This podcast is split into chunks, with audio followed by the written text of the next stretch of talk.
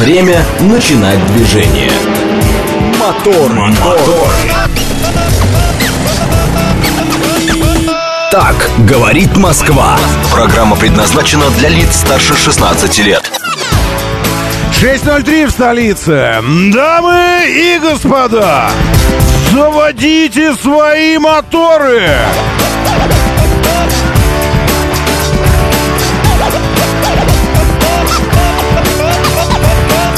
Среда, экватор недели, 21 июня на календаре. Здравствуйте, доброе утро. Приветствую вас, зовут меня Роман Щукин, и у нас здесь программа о лучших друзьях каждого мужчины.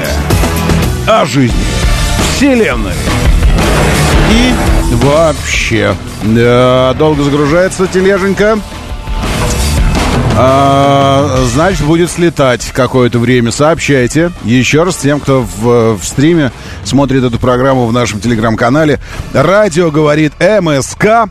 Радио говорит МСК. Заходите, я на всякий случай перебрасываю, если по какой-то непонятной мне причине вы на э, радио говорит МСК не подписаны телеграм-канал, а на Щукины все подписаны. По непо... непонятной, по понятной мне причине. Э, тогда я э, в свою телегу тоже перебрасываю э, прямые ссылки на нашу группу ВКонтакте и в, на канал в телеграм-канале, где вы можете смотреть эту программу. О, посмотрю сейчас. Ну вот, отвалилось. Говорю же. Долго-долго загружалось, только-только запустил, видите, раз, чикс. Все, сейчас запустил еще раз. Если отвалится еще раз, еще раз сообщайте, пожалуйста. Доброе утро, Игорь Валерьевич. В ноябрьске потеплело. Заметно поднялась температура, нужно сказать, до 10 градусов выше ноля. И пасмурно. У нас пока солнечно, но тоже уже прохладно. Я ехал, было 13 градусов выше ноля. А вообще-то нам синоптики пообещали. Э, кто-то, кто это сделал? Кто, я, а на музыку выключи. Кто, я спрашиваю вас, это сделал? Кто трогал Вильфанда Горевестника? Вам же делать нечего, скажите мне, пожалуйста. Зачем вы это делаете? Кто-то тронул Вильфанда. Сейчас, секундочку. Вот. И, пожалуйста, вот вам результат. Гидромедцентр пообещал жителям... Гидромедцентр пообещал жителям нескольких регионов Российской Федерации существенные похолодания. Ну, такой он из пещеры, такой говорит. Температура на 6, а может и 8 градусов ниже нормы в Поволжье и на юго-западной Сибири. Это связано с хорошо выраженным затоком холодных воздушных масс, сообщил Интерфаксу. Интерфакс разбудил. Чтоб вам вот семь лет удачи, видать, всегда. Научный руководитель гидромедцентра Роман Вильфанд. Так, в Оренбургской области в ближайшие три дня прогнозируются температуры ночные до 2 градусов мороза. В республике Татарстан в темное время суток синоптики обещают 4-9 градусов выше ноля. Для этого времени года, для этого месяца и вот этого всего это очень необычно. Это необычайно. А, ну, в общем, и здесь можно согласиться с Вильфандом.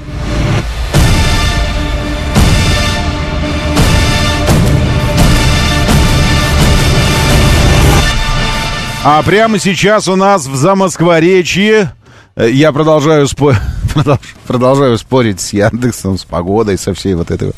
Они думают, что мы в Тверском районе. Не надо нас к Тверским! Мы, у нас свое здесь в Замоскворечье. Мы балчикские. И у нас здесь плюс 13. Ощущается как 12. Хороший ветер приятный, северный, свежий. Све... Ну, свежий деликатес. Влажность повышена, Давление тоже немного. 750 миллиметров ртутного столба.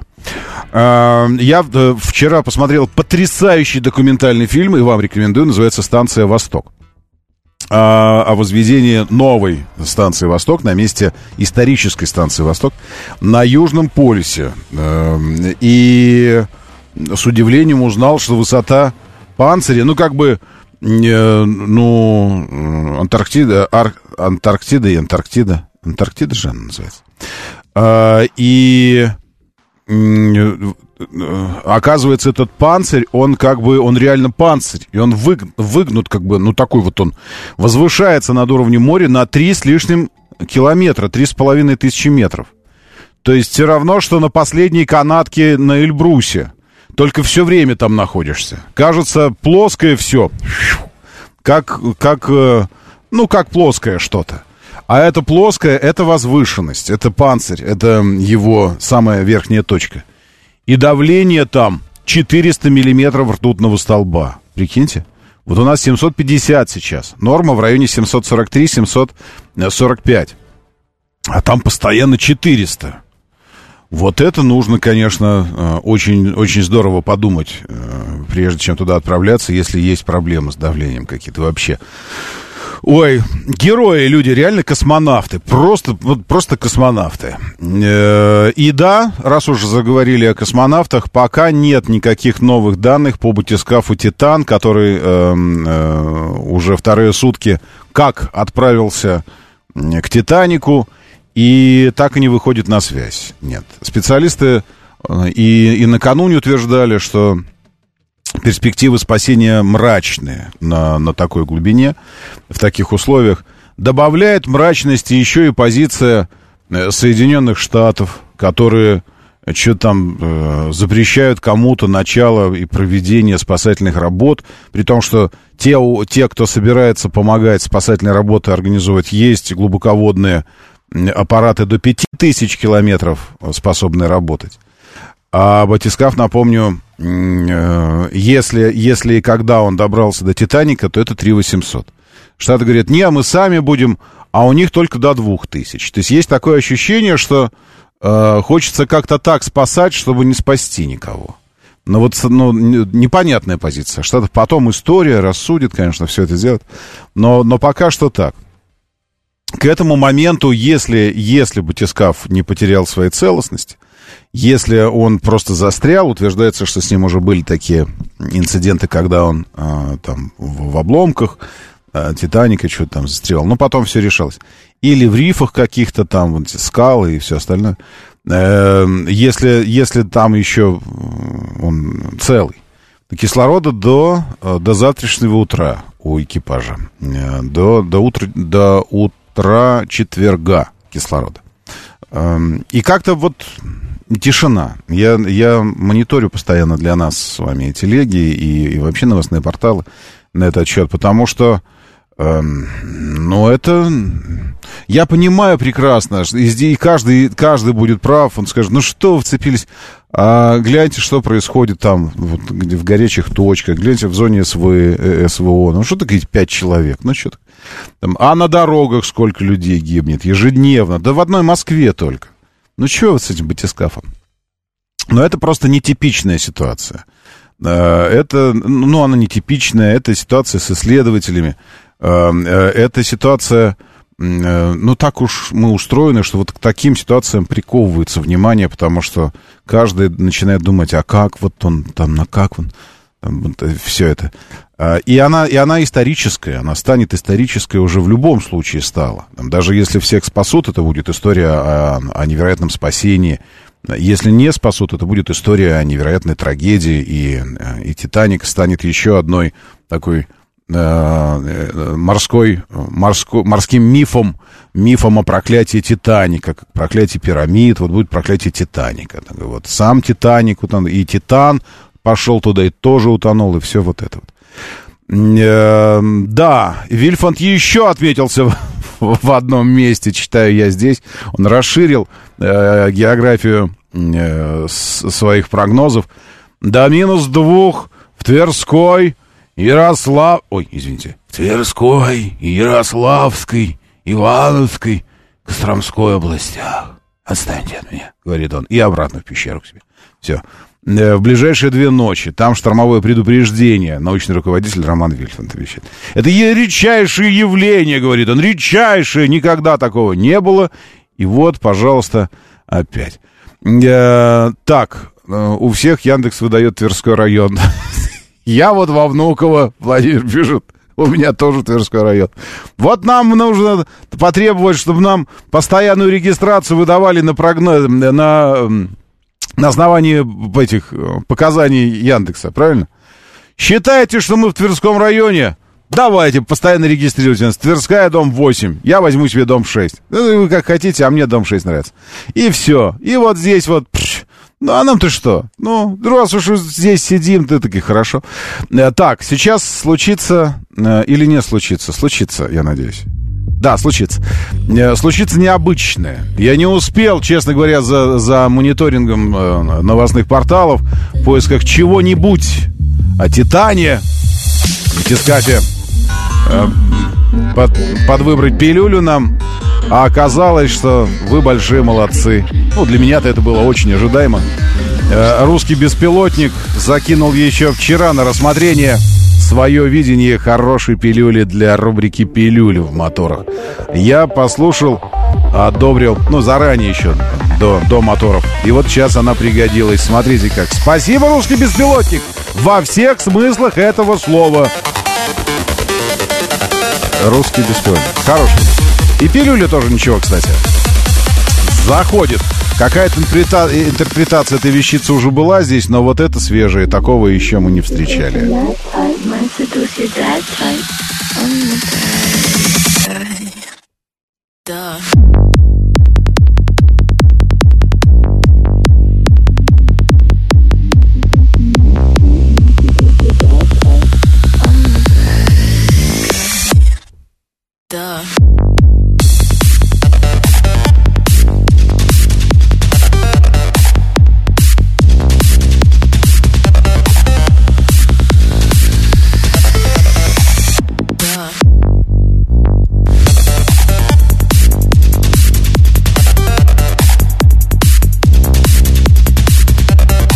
Криштиан, Криштиану Роналду неожиданно для себя. Да не, конечно, ожидаемо. Такие люди очень любят себя.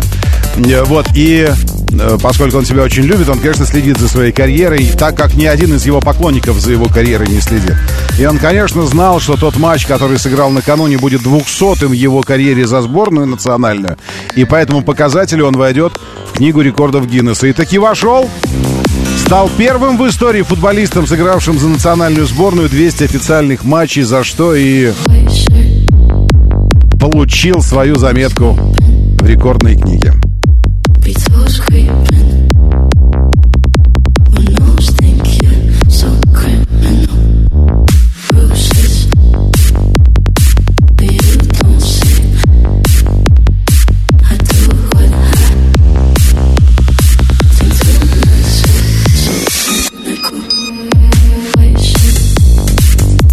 Помните потрясающих исландцев? Сланцев, сланцев, сланцев, сланцев. Которые на одном из чемпионатов мира, мира, мира, мира, э, такая команда, э, собранная из учителей, там, э, трудовиков, э, стоматологов, полицейских, разбирала всех подряд и чуть ли не стала чемпионом мира по футболу. Ну, просто какие-то запредельные викинги. Вот с ними накануне э, играла Аргентина. А, извините, Португалия, конечно, о чем я говорю. Португальцы. А разница-то в чем? Ну ладно, играли португальцы. И всего лишь один гол смогли выцарапать у Исландии. 1-0 выиграли. Было бы смешно, если бы Роналду 200-й матч, который войдет в историю, в книгу рекордов Гиннесса, сыграл и проиграл. И, кстати, на 91-й минуте э, сам именинник закатил первый и единственный мяч этого матча.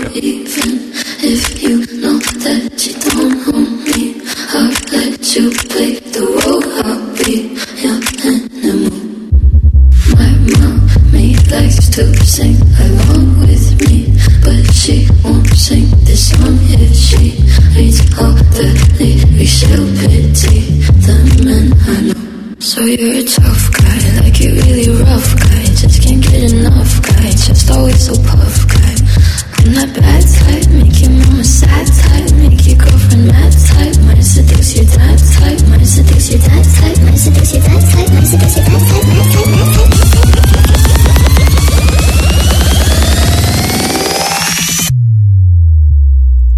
Есть ощущение, что природа что-то собирается нам сообщить. Ну, точнее, не собирается, а сообщает напрямую. В Красноярском Боготоле из-за сильного ветра э, повреждено 31 автомобиль.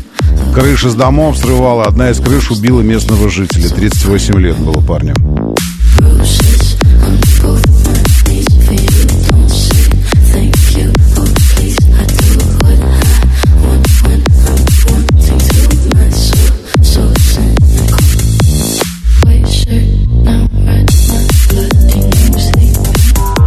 Доброе утро, Нурик Вигажан. Приветствую, Сергей. Привет, привет, привет, Мегасол. Талгат здесь, рейнджер. Михаил Сергеевич, приветствую вас. Литератор Кана, Геннадий, Сергей, просто Владимир. Евгений Полосухин и еще Сергей Талгат, Михаил Сергеевич снова, Олег Мохов, доброе утро, Вовка. Приветствую, Евгений, Василий, Макс, Максим Сидякин, два разных Макса. И лучшие люди планеты в нашем бот-мессенджере, говорит МСК Бот. Вот они, читаю вас. Говорит МСК Бот латиницей в одно слово. Как слышится? Вот так и пишется.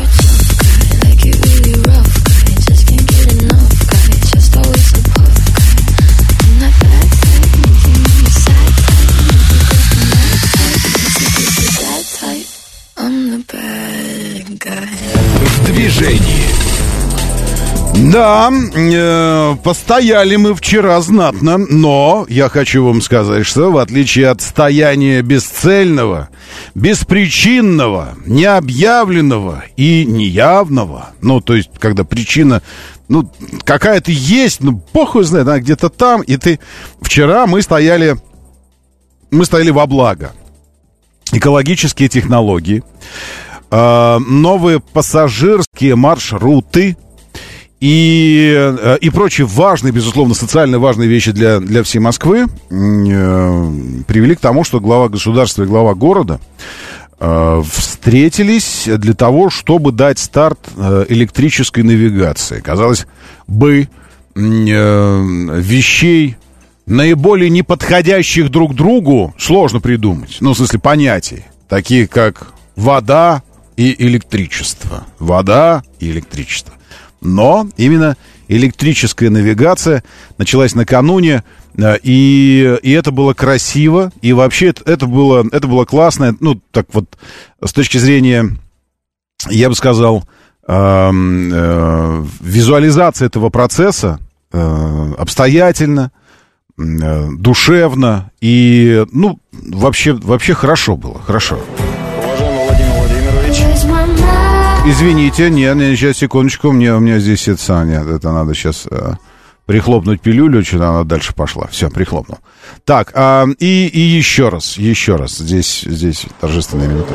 уважаемый Владимир Владимирович, капитан электросудна Бунин Максим Анатольевич, разрешите запуск первого рейса самого современного в мире регулярного речного транспорта полностью на электрическом ходу. Максим Анатольевич, в добрый час, в добрый путь. Поздравляю вас с этим событием. Конечно, разрешаю. Вперед. Спасибо, коллеги. Поехали. Спасибо. Внимание, электросудна Яуза. На приеме, Яуза. Запуск первого рейса речного транспорта в Москве разрешен.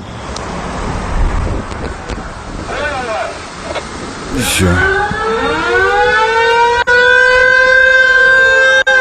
И пошел. Причал киевский. Гудит как настоящий. Гудит как настоящий. Настоящий. Это Собянин. Они вместе... э, Спасибо огромное, Владимир Владимирович, Вам за спасибо. поддержку таких проектов. Это очень важно. на речном они вместе. Сейчас поговорим об этом как раз. Да. И по Если поводу- можно, посмотрим э, реально, как это Да, судно выглядит. Да, давайте, с удовольствием пойдем. Вот, вот, и, и пошли. А, вот, это все много. Ну, ой, куда это все я закрыл? Чего не закрылось-то все? Сейчас, секундочку, я от... Мне надо... А, все, я думал, свернулся. Не-не-не. Сейчас открою. Вот, э, много вообще э, по этому поводу э, видео было накануне, и э, хочется сказать, что эм, слово прозвучало, э, хорошее слово, речно, э, в смысле регулярный, регулярный. Это э, что произошло? В чем, в чем прикол? Почему так много э, говорили накануне об этом? Это регулярный маршрутный общественный городской транспорт на электрическом ходу. Вот здесь э, капитан идет, э, президент идет, мэр идет, делегация, вот они осматривают. мягкие кресла, все действительно салон красивый, очень панорамные окна. Если вы не видите трансляцию, ну, сами виноваты. Мы это видим теперь, мы прекрасно все, все видим. Общественный транспорт, столики, то есть такой, как Сапсан, э, но только, но только, только на воде. столицы до Киевского вокзала. От Киевского вокзала до Сити и немножко еще дальше на одну остановку. Сколько по времени? Два часа. Два часа. Час туда, час обратно. Час туда, час обратно. Вот он ходит, час туда, час обратно, час туда, час. маршрут э, популярный среди туристов, я думаю, там будет очень много. Владимирович, вы... Да, да. Да, стекла очень панорамные. Такое ощущение, что огромные экраны стоят, и на них транслируется картинка, а это, это прям тут расписаться, то тройка как раз будет а, работать на этом маршруте. Так, что-то поднять батискаф. Сейчас дойдем бати- до батискафа. В общем, э, запустили это электричество, и поскольку на речном там вот э, президент и мэр общались, потом, и как, как сказал Путин, что ну, сейчас пообщаемся, все. И пообщались действительно. И в результате все это, э, все это до вечера длилось, общение, и, ну, постояли немного. Но ничего, но согласитесь, что э, не так, не так э, тяжело стоять, когда знаешь почему и, и что и зачем. Я лично не знаю, вот не, не помню перекрытий долгих. Там Кто-то пишет у меня в телеге там три часа простоял. Э, товарищи дорогие, это вы по другому поводу три часа стояли. Это вообще не из-за этого, потому что никогда дольше 10-15 минут перекрытий не случается. Не перекрывает никто для кортежа президента на 3-4 часа. Ничего, такого нет.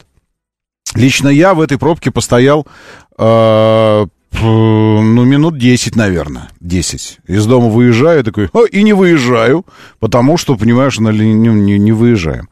И тут же у меня складывается пазл, я понимаю, что так, запуск, электротранспорт, вот это все, речной, Ленинградка, значит, поедет, думаю я. И, и проехал. И, и честно, я при, э, почувствовал, присоединился к вот этому чему-то общему такому духоподъемному, и я присоединился и э, успел даже коротенечко заснять кортеж, вот, э, ну так, просто они, э, как они проносятся, так вжив-вжив-вжив, пролетели. Очень быстро, между прочим, все это прошло. То есть, ну и, и кортеж не то, что там супер колоссальный по, по объему. Ну, быстренько пролетели, раз, открыли, два, и мы поехали. Так что э, хорошо, хорошо и классно было накануне. Так, теперь от э, электро, э, электроводного вайчика Давайте перейдем где-то только что здесь поднять батискаф. У меня было... Вот, э, последние новости по батискафу. Поднять пропавший батискаф, который мог застрять в обломках Титаника с глубины 3,8 километров, можно, если удастся его найти и э, забуксировать. Забуксировать, это значит э, как-то зацепиться за него. Это говорит бывший командующий Северным флотом адмирал Вячеслав Попов, Балтийский адмирал Валуев. Валуев, ну, понятно, все, извините. Это я думал, что там есть какие-то последние данные. А, Телеканал NBC со ссылкой на одно из прошлых интервью гендиректора, организовавший погружение Ocean Gate э, Стоктона Раша, он тоже в этом батискафе сейчас находится пропавшим, сообщает, что батискаф в 2020-м был с признаками циклической усталости. Он был, был с признаками. Ну, то есть были обнаружены признаки циклической усталости. Что это значит? Он, я такой циклически уставший. Тогда рейтинг его корпуса был понижен до 3000 метров. А «Титаник» на 3800 находится. Видите, такая история. И я так понимаю, что товарищ Раша, Стоктон Раша, э, руководитель этой компании, отправился туда э, как э, некая гарантия. Гарантия, что все нормально. Смотрите, с моим батискафом все хорошо, настолько уверен в нем, что я сам сейчас с вами буду погружаться. Ну и погрузился. И вместо гарантии безопасности превратился в канарейку, с которой шахтеры отправлялись э, в забой. Ну, знаете, да, для того, чтобы канарейка первая померла, если в забое вдруг начинается выделение газа. А газ природ, природный, как известно, он без, без запаха и цвета, и вкуса. И поэтому его не, невозможно ощутить, пока не умрешь. Вот он отправился туда. Он такой, я гарантирую, все хорошо с моим судном. Вот результат. Но мы продолжаем следить за этой историей с батискафом. Моторы. Так, эм, э, интересно, речные электрички стали дешевле для пассажиров. Я не знаю, честно говоря. А давайте пойдем на сайт и посмотрим. Э, вот речной, речной э, электро, электро, сейчас, речной трамвай Москва. Сейчас я хочу на какой-нибудь, надо на какой-то сайт зайти. Речной транспорт, МОСРУ. Во. Э, речной транспорт, речные сервисы, северный маршрут исторический. И еще какой-то... Да, причем вчера прозвучало интересное от Собянина. Э, Сергей Семенович сказал, что э, разработан водный, водное золотое кольцо. Куда ты уходишь чуть ли не на полторы недели. То есть можешь уйти на, на 9-12 дней. Какой-то такой срок назывался. Ни разу не попадая в один и тот же город, обойти вообще все золотое кольцо по воде и вернуться в Москву. Вот это круто было. Это прям вот... э, Переправа Северный речной вокзал за Харькова. Э, Здесь это я не автомобилистам, пассажирам. Нет, это не то. Давайте цены. По Москва-реке начинают ходить первые электротрамваи. М, э, Сколько это стоит? Поездка. поед- Поездку можно будет оплатить картой «Тройка». Очень хорошо.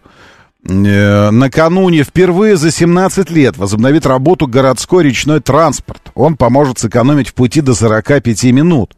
Суда будут отправляться с причалов каждые 4-10 минут. За 20 минут можно будет добраться до Москва-Сити без пересадок. В 16.00 пассажиры отправятся на новых электросудах по первому маршруту. Это вчера, накануне. Это самый красивый маршрут. Думаю, что он действительно будет работать как пассажирский, туристический, заявил Сергей Собянин в беседе с Москва. Очень хорошо. А, Фото, фото, фото, фото. А цена? Как купить билет? Оплатить поездку можно будет э, тройкой, социальной или банковской картой, а также FacePay. При этом, как пообещали власти, стоимость поездки не превысит другие виды общественного транспорта. Сейчас одна поездка по тройке 50 рублей. Но если не превысит, так, наверное, 50 рублей и будет стоить. Маршруты. В нынешнем году в Москве поэтапно запустят два маршрута. Автозаводский мост, Печатники, парк Фили, Киевский. Первый маршрут от Автозаводского моста до Печатников станет альтернативой для ежедневных поездок на юге Москвы, а также может связать берега Москвы-реки, где между мостами большое расстояние. Так не доплывешь, если что. Второй маршрут от парка Фили до Киевского вокзала. По прогнозам столичных властей, подойдет более чем для миллиона, более чем более чем, менее чем более миллиона москвичей. И будет проходить через четыре района. Хорошо, Мневники, Филевский парк, Пресненский, Дорогомилово. Маршрут соединит деловой центр столицы, бизнес и жилые кварталы, городские парки, а его конечной точкой станет транспортный узел Киевского вокзала. Красота же! красота же. Ну, во-первых, красота же инфраструктурная, а во-вторых, фактическая красота, когда на этом трамвайчике без вот этого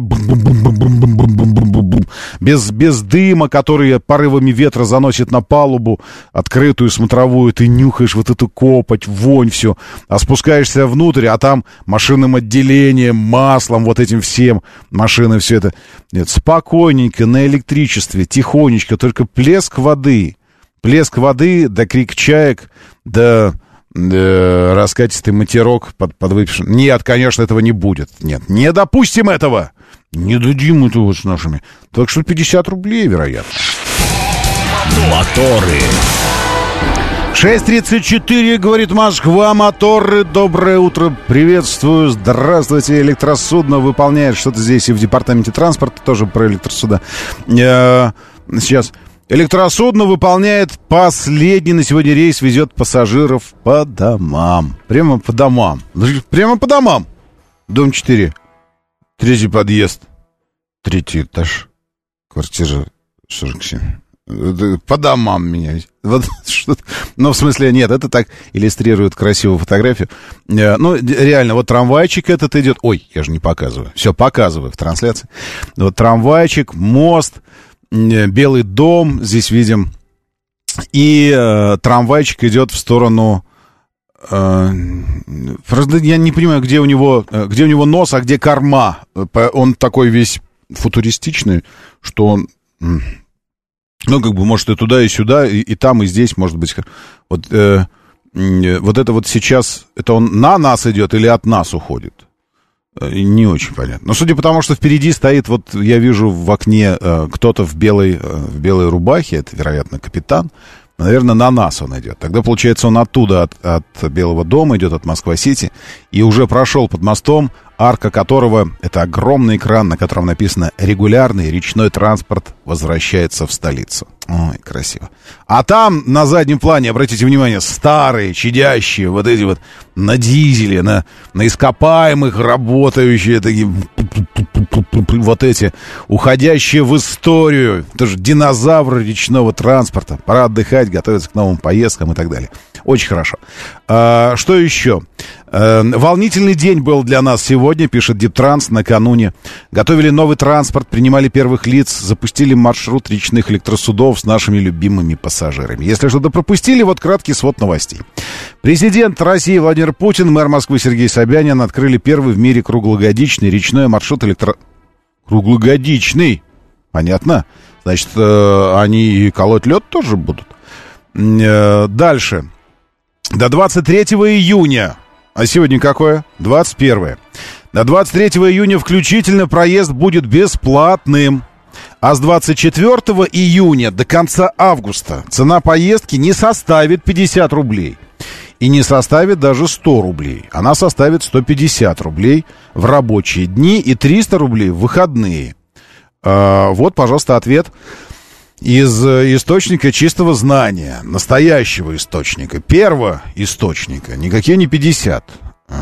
150 а, в рабочие, 300 в выходные. Здесь видео с нашими новыми электросудами, в том числе уникальные кадры из кабины капитана. Сейчас посмотрим. Юлия Темникова рассказала об эксклюзивной тройке с автографом президента. О, и мне тоже расскажите, Юля, пожалуйста. С автографом президента. А, то есть то, да, класс. Вот это, вот это супер. То есть э, э, карту, на которой расписался президент, ее сделают, то есть вот это вот э, э оттиск или как-то. Ну, в общем, она станет, она станет э, карта. Это будет э, одна из ливрея для, э, для карт тройки. Прикольно. Э, рассказала, но на самом деле Юля показала. Там просто она стоит на фотографии, а здесь указано, что она рассказала. Вконтакте розыгрыш сувениров. Нет, это не то. Вот, давайте видео посмотрим. Вот видео, потрясающее видео с этими самыми судами. Вот э, идет судно. Э, а, вот это и все, вот так вот в кружочках. А, это видео в кружочках. Ну, нет, это видео в кружочках. Все, такое видео нам не, не очень интересно. Кружочки это не то, что. Вот в Ванкувере это где? Напомните, в, в, на каком континенте? Северо, североамериканском континенте, город Ванкувер, как бы не Канада. Речные трамваи тоже электрички. И уже давно, пишет Боб. А потом, спохватившись, добавляет. Но все равно классно. Что вот это тоже и в Москве тоже. Да. Э, по щелчку за 34 минуты от первой бетонки до въезда в столицу э, нашей Родины. Удачной среды. И вам тоже. Вчера пох- э, решили похоронить Ленинградское шоссе со всеми обитателями, включая пассажиров общественного транспорта. Один из немногих выживших принял решение поехать по М-11 за 500 рублей до Зеленограда. А ведь не у всех так получилось. Я вчера был очень возмущен. Евгений Полосухин, неужели это было связано... Э, неужели это было связано с э, речным запуском речного трамвайчика? Как это мешало самкат съезжать на Ленинградку? И в область я имею в виду. Э, не, не очень понимаю. Так, а что зимой в Москве не замерзает разве? Э, замерзает, замерзает, но у нас же ведь есть ледоколы, у нас есть трамваи ледокольные. Ну, в смысле, есть трамвайчики, есть трамваи, а есть трамваища. Вот эти трамвайчики, они ледокольные. И я думаю, что, может быть, либо они будут как-то колоть, а эти электрические будут ходить. А может быть, эти сами будут колоть, э, просто жечь будут электрические. Не знаю, но написано, видите, круглогодичные. Э, так, что еще? Э, доброе утро, доброе утро. РСК-8 или э, G63? РСК-8, Павел. А лучше? А лучше Урус тогда, если уж вы об этом думаете. Я так вот честно вам скажу, потому что... Но тут же, конечно, все зависит от, э, от, от цены. Но точно, ну, в смысле, а э, G63 на каком автомобиле этот шильдик будет прилеплен, объясните? На ГЛЕ Э, я вам так скажу, э, ну, не знаю. Потому что его куда угодно можно прицепить, Павел. Э, я просто помню, что Г-63, видите, а, э, Г-63. Все, я понял, Г. Это не АМГ, а Г-63 имеется в виду гелик. Ну, точно не, не, этот, не, не гелик 63. Ну, нафига? Ну, это ну, вообще не рассчитано для этого тачка. Это, это пафос. Просто чистый понт вообще без, э, без практич, практического выхлопа. Э, Я имею в виду не выхлоп, звук э, и не выхлопную систему, а выхлоп в смысле, вы же хотите спорт взять себе. Правильно? Ну, а иначе зачем вы рассматриваете это? Вот видите, как мы резко, мы можем резко менять. Вот вы будьте готовы, если вы недавно здесь в моторах, мы можем просто, вы даже не, вы даже не, за- не заметили, что мы уже давно сошли на берег, с берега мы уехали на Москву Рейсвей и уже здесь обсуждаем э, спортивные кроссоверы. Э, Очень, очень спортивные кроссоверы. Видали, как мы можем быстро? Вот так. Ладно, давайте с- сжалюсь над вами и хотя бы какой-то водораздел проведу. Моторы. Все. И вот мы, и вот мы на АДМ э, Moscow Raceway. И здесь уже обсуждаем спортивные кроссоверы. Вам нужен спортивный кроссовер, а не спортивный внедорожник. Потому что спортивный внедорожник это, эм, ну, это абсолютно нелепица. Это нелепица. Это такая же нелепица, как женщина-бодибилдер, которая к тому же выступает на э, конкурсе какого-нибудь там, я не знаю, э, вальса, танго, еще что-нибудь там, румбы какой-то. Ну, это ну, взаимоисключающие вещи. Элегантность, эм, спорт, то есть реальный спорт, заряженность на спорт. И, и внедорожник, и вот это все, но точно не Г. Точно. Значит, РСК-8 остается. Или ГЛЕ АМГ 63С. Или, э, что еще, М6М. Или, что у нас в этой связи есть еще? Ну, там Porsche, ну, Cayenne можно рассмотреть. Э, Или я голосую за Урус, Павел. Серьезно вам говорю. Ну, потому что, ну, во-первых, это Ламборгини. Все. И тут, и тут просто укладываете на лопатки всех. Э, И RSQ-8, хотя понятно, что RSQ-8 по характеристикам э, примерно, примерно то же самое. Но я вам одну вещь скажу, только вы не обижайтесь. Э, Значит, смотрите, какая история. История такая, что эм, эти парни из Ламборгини, я же задавал им этот вопрос. Когда мы на Урусах, ух, какое у нас э, роскошное было, э, было мероприятие. Сначала мы на Егоре отжигали на трассе. Потом, на, ну, на треке, на, на гоночном полигоне. Ну, на трассе, в общем. И город драйв. Потом возглавляемые Евгением Васиным. Если вы не знаете, кто такой Евгений Васин, ну так это ваша проблема. Это наш великий, заслуженный эм, раллийный гонщик, автоспортсмен, чемпи- чемпион э, ралли Монте-Карло, там брал, э, брал э, пьедесталы. А сейчас у него Васин Driving School школа. И последние годы он связан был с Audi. То есть А- Audi были техническим партнером. То есть предоставляли парк, организация была на Васине, ну и проведение всех мастер-классов. Мы на Ладоге ездили на, а, по льду, потом в Тюмени были. Ну, в общем, э, великий Васин, ничего не скажете. И он же был, его пригласили как человека, который, ну, реально съел всех собак на этом поприще, быть техническим руководителем этого проекта, когда мы на Урусах, э, их было с десяток, и сначала по трассе, потом, ну, на, на Егоре, потом с Егора Драйв, а это Ленинградская все еще область, мы рванули в Карелию по этой великолепной трассе, просто невероятной, что по конфигурации, что по, по качеству дорожного полотна, что по визуальному восприятию вокруг происходящего. Мы рванули э, в, в Карелию. Э, Это сам переезд был там часа... Ну, так-то ехать часа три, но мы на Урусах за, полтора добрались, потому что Васин разделил всех на несколько групп. В первую вошли те, кто могут держать его примерно ритм на трассе. И было сказано, что... Ну, короче, что-то они там решили с, с камерами, я не знаю. Я не помню. Но, в общем, это была не проблема. И дали, в общем, на Урусах по, по трассе. Э, А потом по Карелии, по лесу, на Урусах. Вот, ну, ну это, конечно, сам, сам, сам факт фразы. Да мы на Ламборгини по пересеченке как дали. И реально дали. Э, Потом по грунту, по всему. И уже в конце этой э, счастливые, довольные, с языками да, свисающими на перевес, такие, такие в лесу остановились уже. Второй день идет этой дикой гонки, пикник какой-то.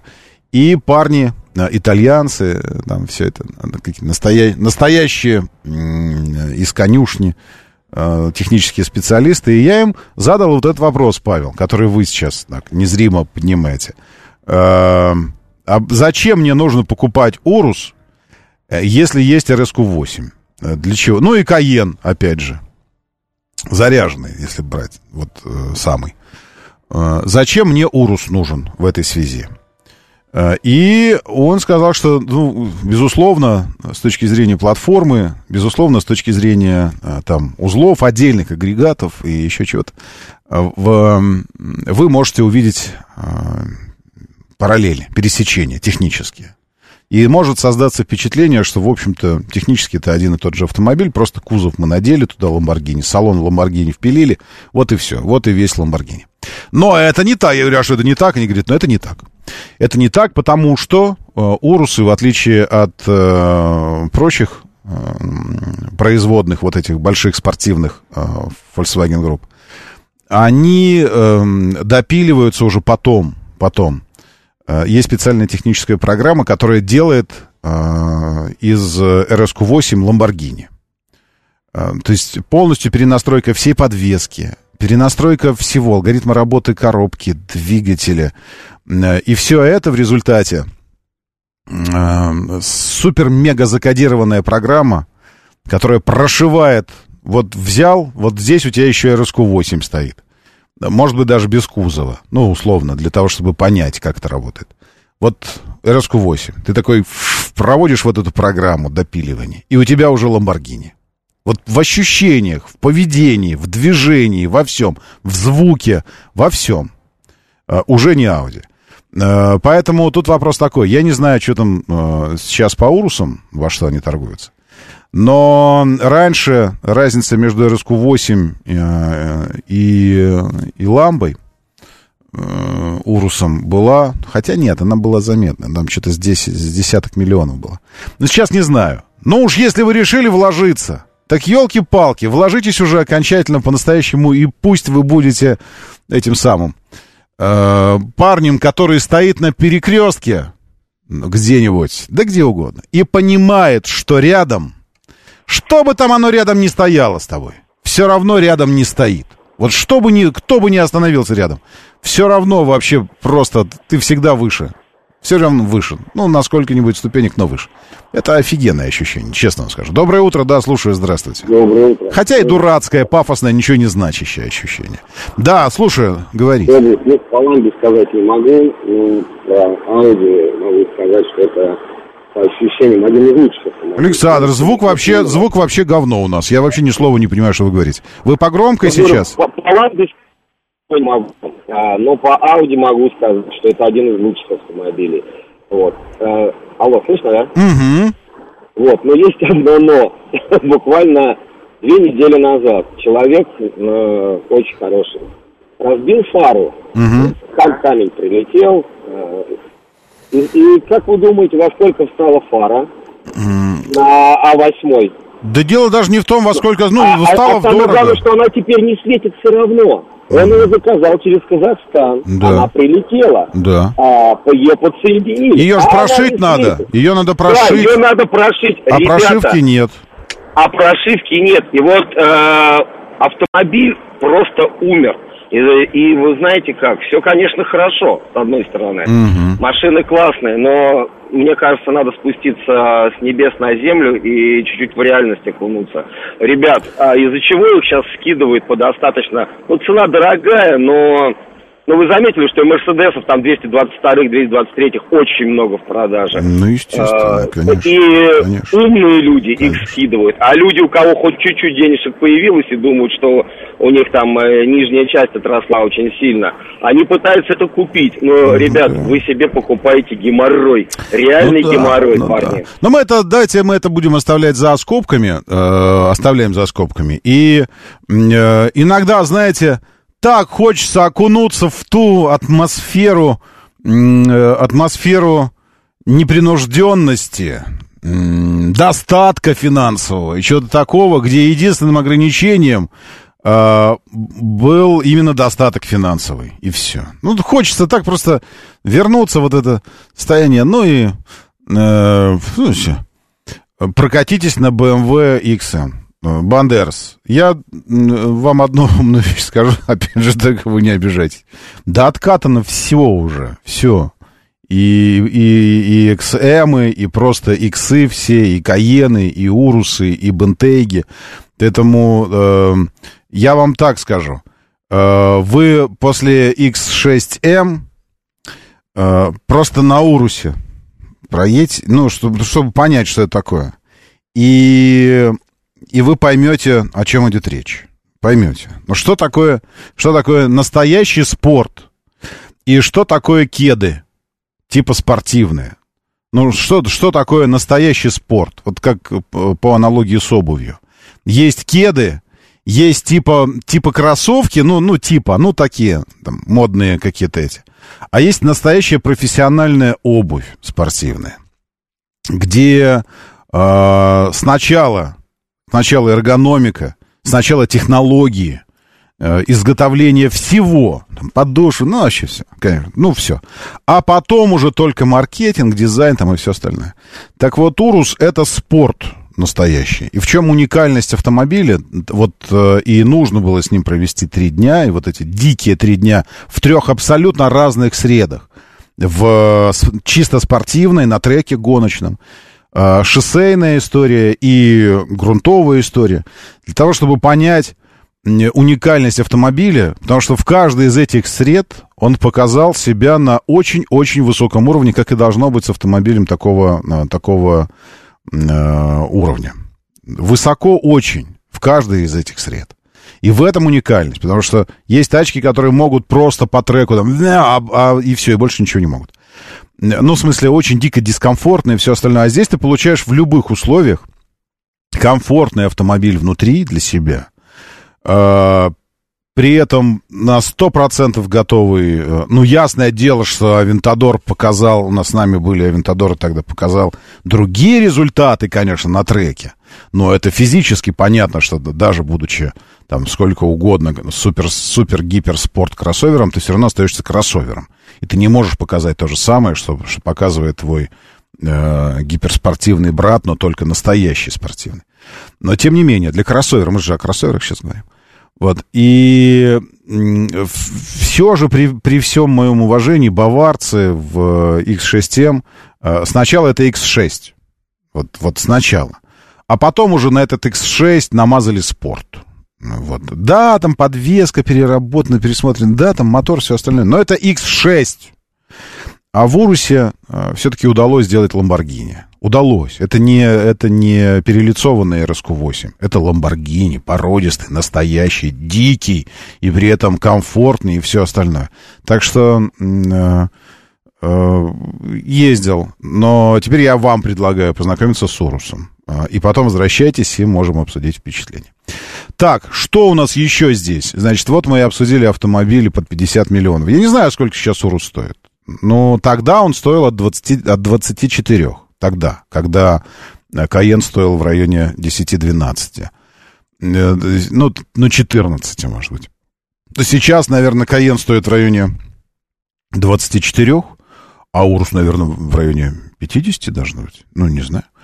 Так, э, если бы фара не разбилась, машина была бы супер, пишет на Бабента. На самом деле с фарами, вот вы смех смехом, а это правда, потому что э, управляющие платы э, по фарам, по коробкам передач, просто по ключу доступа для автомобиля, это сейчас одна из самых супер больших проблем, потому что все эти, вся эта электроника, там она попадает под какие-то не просто санкции, а под двойные, тройные санкции, потому что э, является э, этими как называется, устройствами двойного назначения, которые могут использоваться там еще где-то, и в результате э, ключ, ключ совершает следующее путешествие. Если вам нужен дублирующий ключ для вашего автомобиля, второй, а его нет, ну, для вашего BMW, то ключ этот сначала где-нибудь э, в Турции, там еще где-то, приобретается болванка, ну, то есть, ну, ключ сам.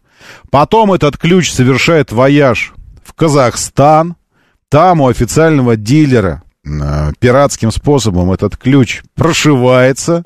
Потом этот ключ совершает вояж из Казахстана сюда к вам. И вы покупаете его по цене автомобиля еще. Ну, ну какого-то там, какой-нибудь там гранты. Не знаю, может, Весты. Вот так вы приобретаете ключ. И поэтому это действительно э, важная вещь, э, то, как, насколько комфортно вы будете э, эксплуатировать автомобиль. Потому что я давно сформулировал для себя эту историю, что, что такое премиум. Вот что такое премиум автомобиль. Ну, вообще премиум, ну, автомобильный, в частности. Что, в принципе, такое премиум? Премиум — это когда у тебя внутренний появляется запрос, и, скорее всего, в той или иной степени быстроты исполнения этот запрос будет выполнен. Ну, то есть на, на свой запрос ты слышишь «да». Да. Там, а есть? Да. А такой, но с перламутровыми есть? Да, есть. А вот такое же, но не трех, а пятилитровое? Да, есть. А чтобы не дерево вот здесь было, а карбон? Есть карбон, можно. А чтобы из, из кожи носорога, а не из кожи крокодила? Можно из носорога кожи, конечно, да, да. Да. А чтобы задний привод? Да. А полный? Тоже можно. И ты вот на каждый такой запрос слышишь. Поэтому, когда ты покупаешь, думаешь, что, что приобретаешь вот такую вещь, а нет, слышишь на элементарные такие вещи, как «А, а можно, чтобы у меня фара светила?» А тебе говорят «Нет, нельзя». Такой а. «Ну а ключ я посеял где-то, можно ключ?» Я говорит «Нет, нельзя ключ». И ты такой думаешь вот, э, а нафиг, ну что это за премиум такой? То есть, когда начинаешь спотыкаться через какие-то настолько простые вещи, которые доступны всем вообще. Всем вообще. Чувак стоит такой, а я на своей гранче вчера нормально фару поменял. И вообще никаких проблем у меня не было. И вот это вот все. Так что тут такое дело. Безусловно, обоюдоострая вещица. Но если отойти от этого всего, я все же топлю за Урус. Да, как бы там ни было. Смотрите, ребят, вы э, молодцы, безусловно, конечно, сегодня ну, прям все здорово, но только что-то вы наколотились. Э, во-первых, необычное место, Новослободская улица. Только что был значок ДТП, все, уже исчез. А, нет, не на... или наколотились, или нет. У меня только что было на, на севере и северо-востоке три ДТП. На проспекте Мира несколько, потом на третьем транспортном, и вдруг все исчезло. А, может, это вчерашние какие-то были. Сейчас я обновлю, подождите секундочку. Не уходите никуда. Вот я обновил. И что мы видим? Мы видим драматически стоящий внутренним кат от уже от э, Нижегородки до Садовода. Мы видим третье транспортное кольцо, пересечение с Волгоградкой. Это на третьем транспортном, вероятно, да. Ну, в общем, прямо вот на, на развилке на этой, э, третий, третий транспорт на Кольцовой и Волгоградке, э, тоже ДТП, на внутренней стороне трешки, если это все еще на трешке.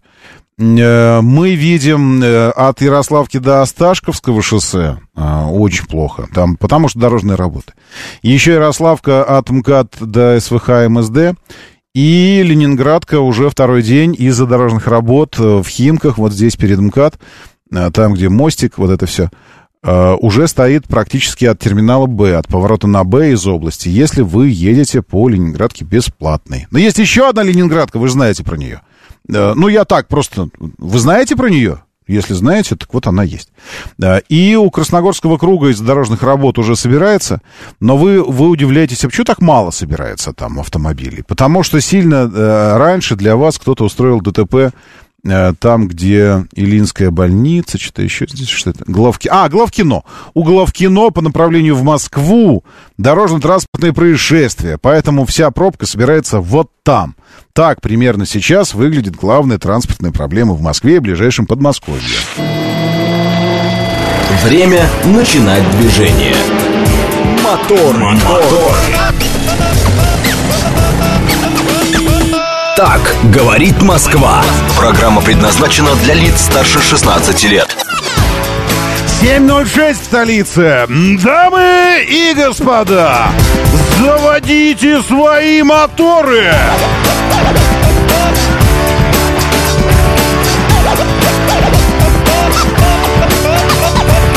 Это среда, экватор недели, 21 июня на календаре Здравствуйте! Доброе утро! Приветствую вас! Зовут меня Роман Щукин. У нас здесь программа о лучших друзьях каждого мужчины, о жизни, вселенной и вообще. Патрубок охлаждения, походу, лопнул. Ой, извините, это я не тут, это я где-то. Вот. Э, так, э, во Владивостоке сгорели четыре автобуса. Жертв пострадавших нет. Очень, очень, очень хорошо, что нет. Э, Владивосток, количество еще два беспилотника. Беспилотник рухнул, 16 артиллерийских. Интернет обсуждал, новенькие. Когда собаки, еще что такое. Э, ну, все, ну, все, все, все, все. Я думаю, все. Ничего, по батискафу пока. Знаете ли вы, что за прошлый год в мире реализовано свыше 10,5 миллионов электромобилей? Спрашивает вас завод «Москвич». Э, так и хочется спросить. А, а с какой целью интересуетесь? С какой целью интересуетесь? Завод «Москвич». Для чего это вам? В общем, э, ну и все. Э, я так вам скажу. Хочу, хочу профессионала здесь. Вот сейчас в эфир. Ларису Ивановну хочу. Можно, можно профессионала, потому что профессионал нужен для чего? Профессионал нужен для того, чтобы пояснить нам за, за паровозик, за обгон паровозиком. Как-то вчера в проброс мы с вами это обсудили, а оказывается, что тема будоражит умы, и что-то там случилось сейчас, э, как будто бы радикально, радикально новое, вот радикально свежее, как будто бы сейчас только произошло, вот, и э, кого-то стали лишать. Сейчас, как будто бы только что, вот, Хотя на самом деле тема, э, тема живет, активно развивается с, э, с десятых годов, 2010-2012, когда стали появляться первые какие-то, э, ну, у нас не прецедентное право, ну, практика стала появляться, когда действительно людей лишали, выдавая э, за паровозик разное, э, и, и то, что паровозиком не было вообще, и, ну, всякое. И, и вдруг почему-то сейчас актуализировалась эта тема, э, потому что э, появилась какая-то серия, серия новостных сообщений, что вот стали, стали лишать вновь, там, стали, э, лишение полгода, а повторно, если то год вообще без, без водительского будешь ходить, за этот самый паровозик. И я предлагаю обменяться впечатлениями, что конкретно вам об этом известно, и, и, и самое главное, что конкретно нас в этом настораживает, потому что э, это куда более, э, более серьезное, ну, мне кажется, с точки зрения создания социальной напряженности, Э, история и тема. А, а социальная напряженность нам, нам сейчас вообще ни к чему. Поэтому нам бы проговорить это все, обменяться впечатлениями, и, может быть, наши опасения и впечатления дойдут туда, куда нужно, чтобы они дошли, там нас услышат и быстренько-быстренько подкорректируют или выйдут с каким-нибудь э, пояснением, там, с чем-то скажут, нет, братцы, то, что вы думаете, это, как, как часто бывает, не то, чем вам кажется, а на самом деле это вот это вот. Вот это вот и предлагаю обсудить. Но для начала, как это часто у нас бывает, а вообще-то постоянно, ежедневно и ежечасно, э, давайте проснемся. А просыпаемся мы посредством наших традиционных пилюлей, люлей, люлей, люлей. Да. Это вам не кажется, что вам показалось, что вы знаете эту вещицу. Эту вещицу вы точно хорошо знаете.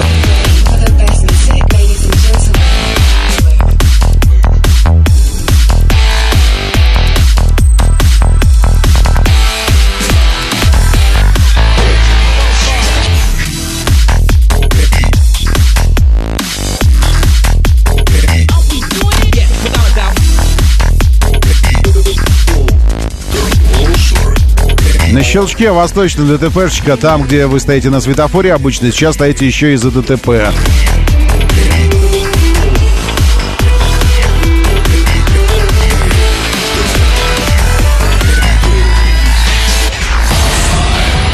Ух, Калужское шоссе, объезд Троицка, дорожно-транспортная, будет пробка. Зачем так далеко смотрел? Вот и не знал бы, что ДТП там, а так теперь знаю.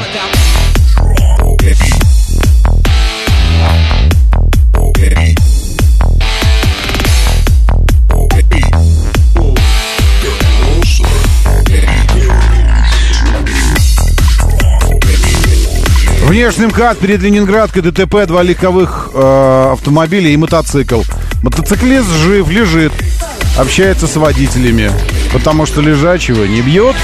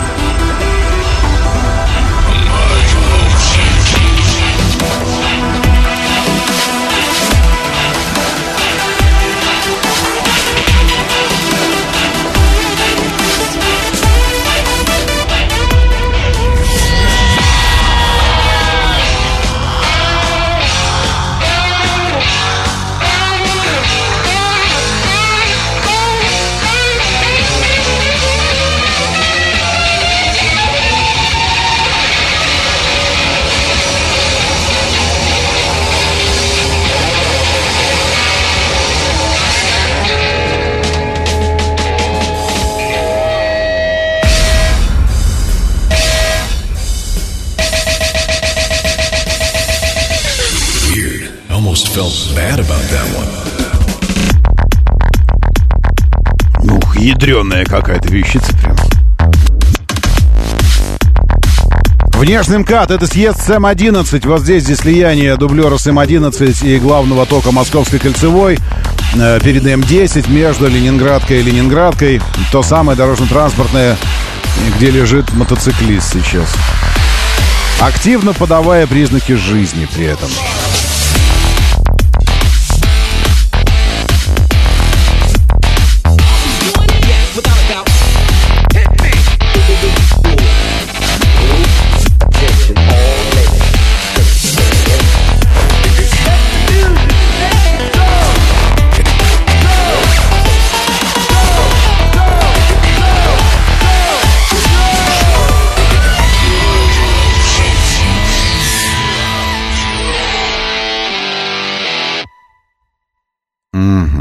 Ну вот, собственно говоря, и все. Говорит Москва.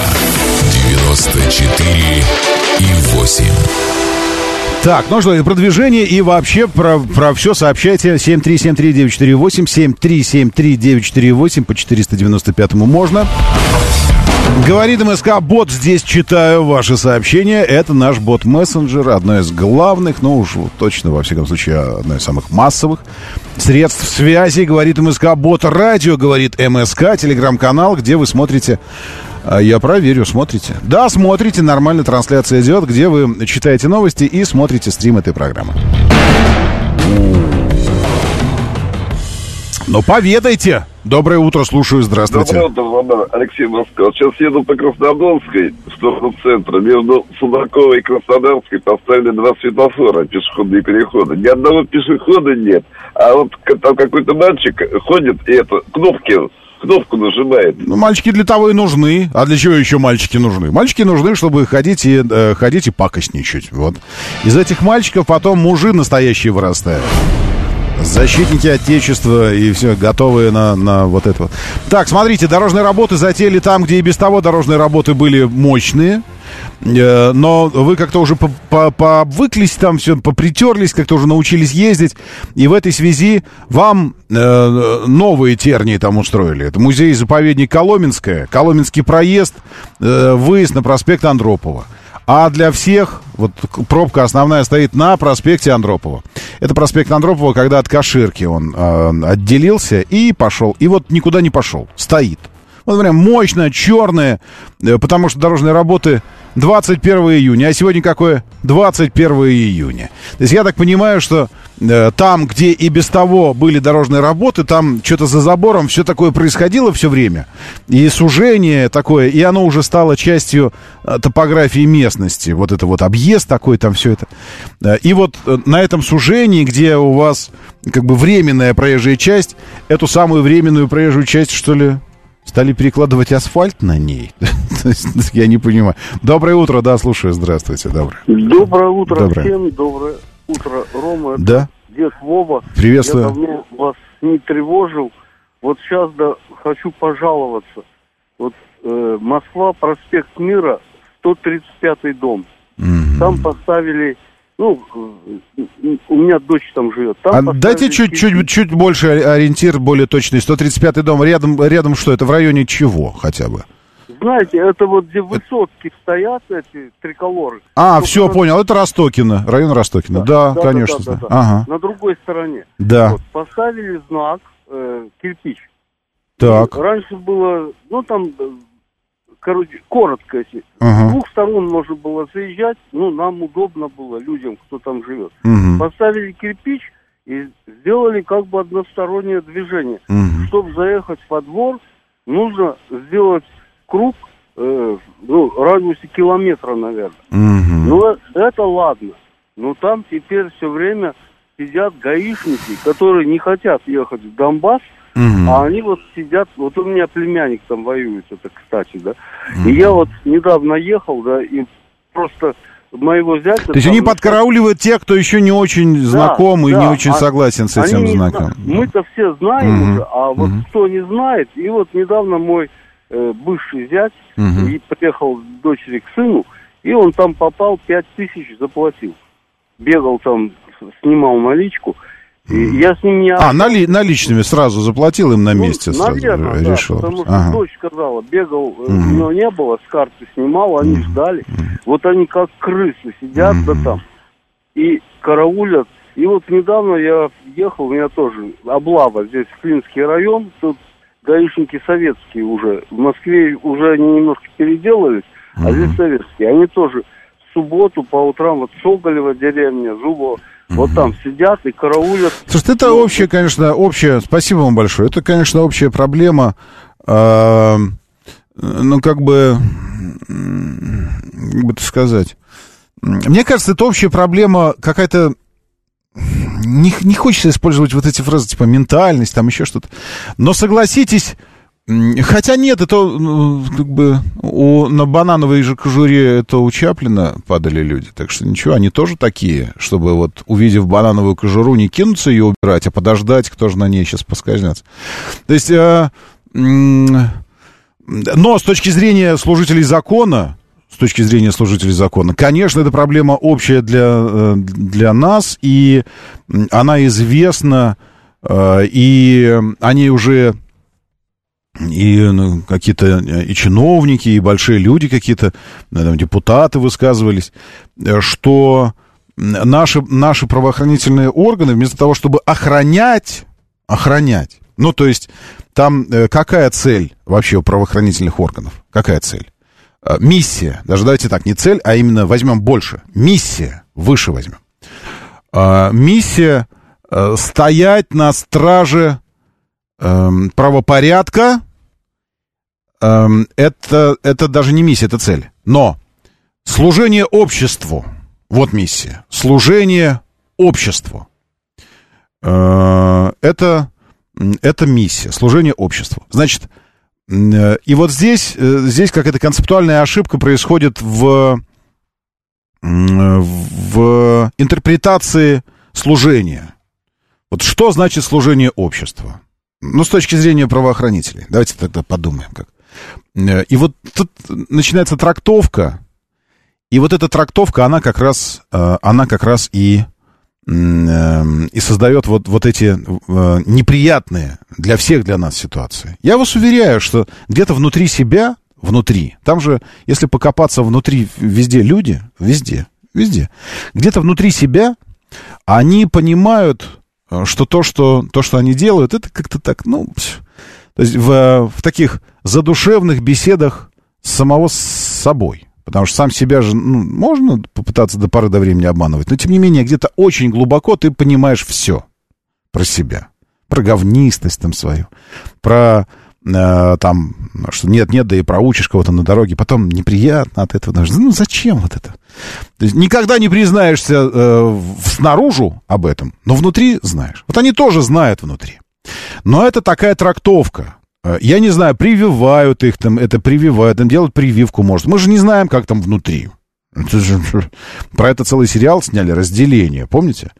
Когда, когда ты приходишь на работу, устраиваешься, а, и работа твоя, и, э, в общем, так все обстоят дела, что э, разделяет твое сознание, и ты не... э, Ты в обычной своей жизни вне работы никогда не помнишь, не знаешь, что ты делаешь на работе, а будучи на работе, ты никак, ничего не помнишь и не знаешь ничего о своей жизни вне работы. У тебя как бы два сознания их разделили.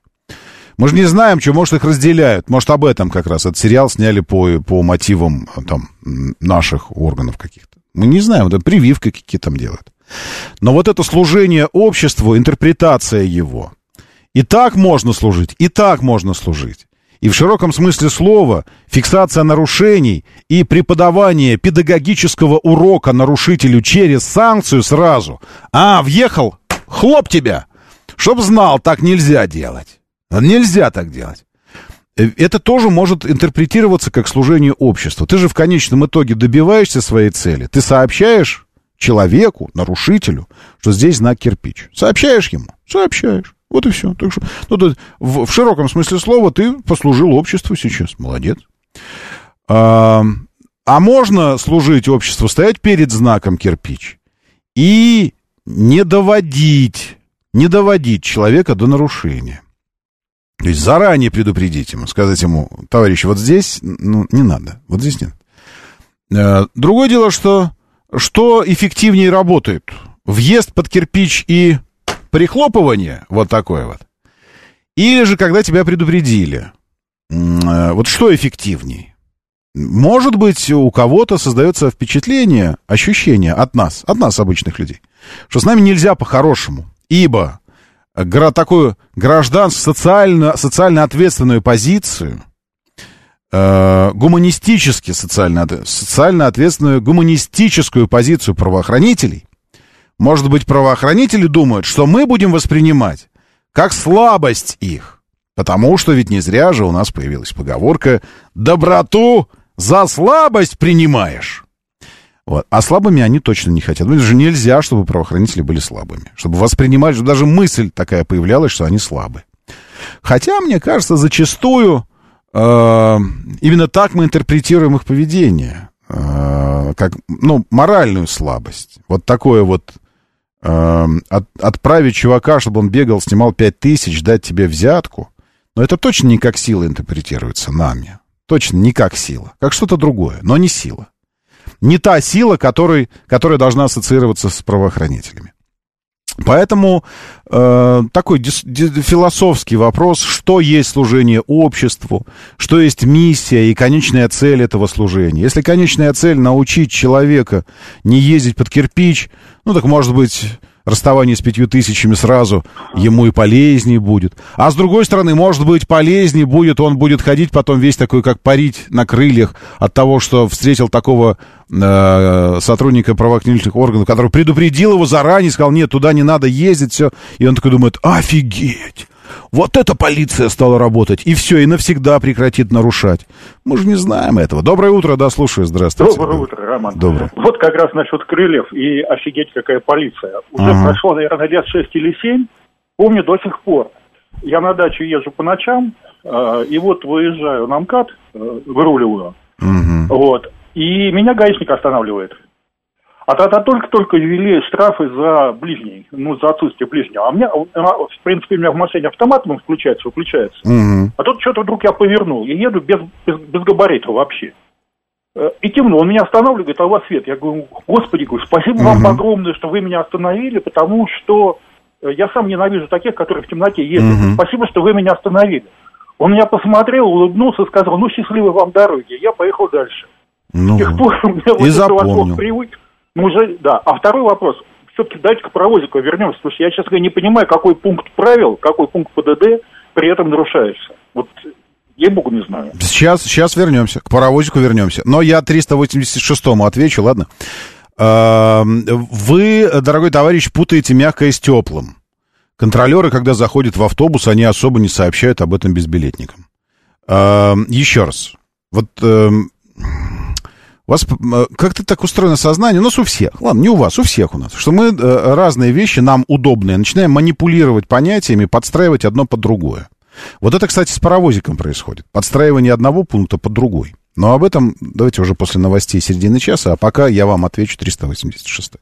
Когда безбилетник едет в автобусе, он о себе знает, что он безбилетник. И предупреждать его об этом не нужно, сообщать ему. Ну, нет, за редкими-редкими исключениями бабушки Аглаши э, из, из этого самого пензенской сиделицы нужно сообщать людям о том, что в транспорте общественном стоит приобретать билеты. Мы же говорим о ситуации, когда что-то изменилось. Вот вчера не было знака кирпич, а сегодня появился. И сразу за кирпичом стоят гайцы которые отлавливают те, кто не обратили внимания на автомате, по привычке едут. Это можно было бы. Поэтому, если вы уж хотите говорить про контролеров, контролеры, э, это должно работать так. Это как если бы у нас настолько социально ориентированный был общественный транспорт, что он бесплатным был всегда. Был всегда, если вы хотите полную аналогию с сотрудниками ГИБДД. Вот всегда был бесплатным, а сегодня стал платным. Сегодня стал платным общественный транспорт. И контролеры, когда заходят, не предупреждают о том, что они зашли. А если бы, и это было бы, это было бы, э, ну, подлянкой было бы с их точки зрения. Ну, с моей точки зрения, с их нет. И мы бы тогда от них ждали, чтобы они заходили и говорили, граждане, мы напоминаем, со вчерашнего дня проезд в общественном транспорте стал платным. Возможно, кто-то из вас забыл об этом или просто не знал об этой новости. Мы вам это сообщаем. Пожалуйста, мы, вы можете у нас приобрести билеты. Прямо сейчас, у нас. Ну или если вы отвязный э, протестующий такой, вот вы анархист, вам плевать на все системы, тогда заплатите штраф. Вот это была бы полная аналогия, 386. Значит, ну, странно, что такие простые вещи нужно объяснять. Мы же не говорим вообще в принципе о том, что сотрудники всегда должны обо всем предупреждать. Мы говорим о ситуациях, когда устраивается так называемая ловушка. Ловушка. Не ими устраивается. Знак, может, даже не они поставили. Но они знают, что там что-то изменилось в схеме движения. И вместо того, чтобы предупреждать правонарушение, предупреждать его, они его фиксируют. И таким образом, как им кажется, выполняют определенную функцию. Социально важную. А мы считаем, что это социально безответственно. Что это, ну, как бы... Но здесь вопрос дискуссионный. Все. О паровозике точно, теперь уже точно совершенно. Я пойду знакомиться, какие пункты там ПДД нарушаются, что вменяется. А вы вспомните свои истории о лишении за обгон паровозика. Мы расскажете через несколько минут. Моторы. 7.36, говорит Москва, моторы, доброе утро. Очень-очень хорошо, что вы здесь. Появились автомобили без номеров, которые ездят по выделенной полосе. Может, какая-то лазейка э, появилась, Денис. Э, Денис, не знаю, нет, не слышал. Э, когда вводят новые ограничения, приводящие к штрафам, штрафы приходят не раньше, чем через месяц, чтобы продолжали нарушать, не ойл, если контролеры... Дальше шутки пошли. Потом, на самом деле, виноваты, надо быть внимательным на дороге. АМС пишет. Сразу несколько сообщений здесь у меня появилось на тему того, что ну, в смысле, что сами виноваты. Вот будьте внимательны, вот все такое. Э, ну, я вам так, АМС, скажу. Э, это вы сейчас включаете, включаете полутролля, пол, полуробота. Полутролля, пол, полуробота. Понимаете, в чем дело? И, ну, вы имеете право, наверное. Возможно, вы никогда не сталкивались с таким. Это, знаете, как если бы у вас в квартире изменили расположение этого включателя света, а, а вместо него жена такая э, туда два оголенных проводка оставила там. Сняла выключатель. И... Э, во, не перенесла его, не, не переносила. Просто сняла помыть. Помыть. Она все открутила, сняла, там даже надо помыть. Что-то он грязный какой-то. И оставила два оголенных проводка. А вы так вот заходите в прихожую и так к этим проводкам она такая, ну ты даешь! Ты что, дурак, что ли? Осмотреть вообще, куда ты рукой лезешь? Ну посмотри, куда рукой лезешь. Это же электричество.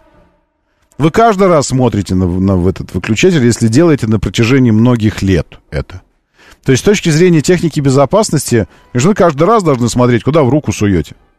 Рукосойством-то куда занимаетесь? Может, там провода оголенные. Но ваш жизненный опыт и автоматизм определенных действий приводит к тому, что вот, а сейчас вы скажете, а не надо, чтобы автоматизм был в движении. Согласен, не надо. Так вот, чтобы его не было, если что-то резко изменилось, хорошо бы, чтобы, хорошо бы, чтобы жена вам написала хотя бы сообщение. Домой придешь, аккуратненько, я там выключатель открутила, аккуратненько. На что провода? Потому что она э, понимает вас, понимает. Понимаете, это вот как раз вопрос пони, ну, э, понимания, со, э, соучастия такого. Она, она понимает, знает вас, понимает вас и предупреждает. Вот мы по ошибке ждем от органов такого же понимания. Они понимают, что люди вокруг просто люди. Люди, не роботы, а люди. Просто люди. И если знак сменился ночью, то просто люди могут не заметить этого. Они могут этого не заметить.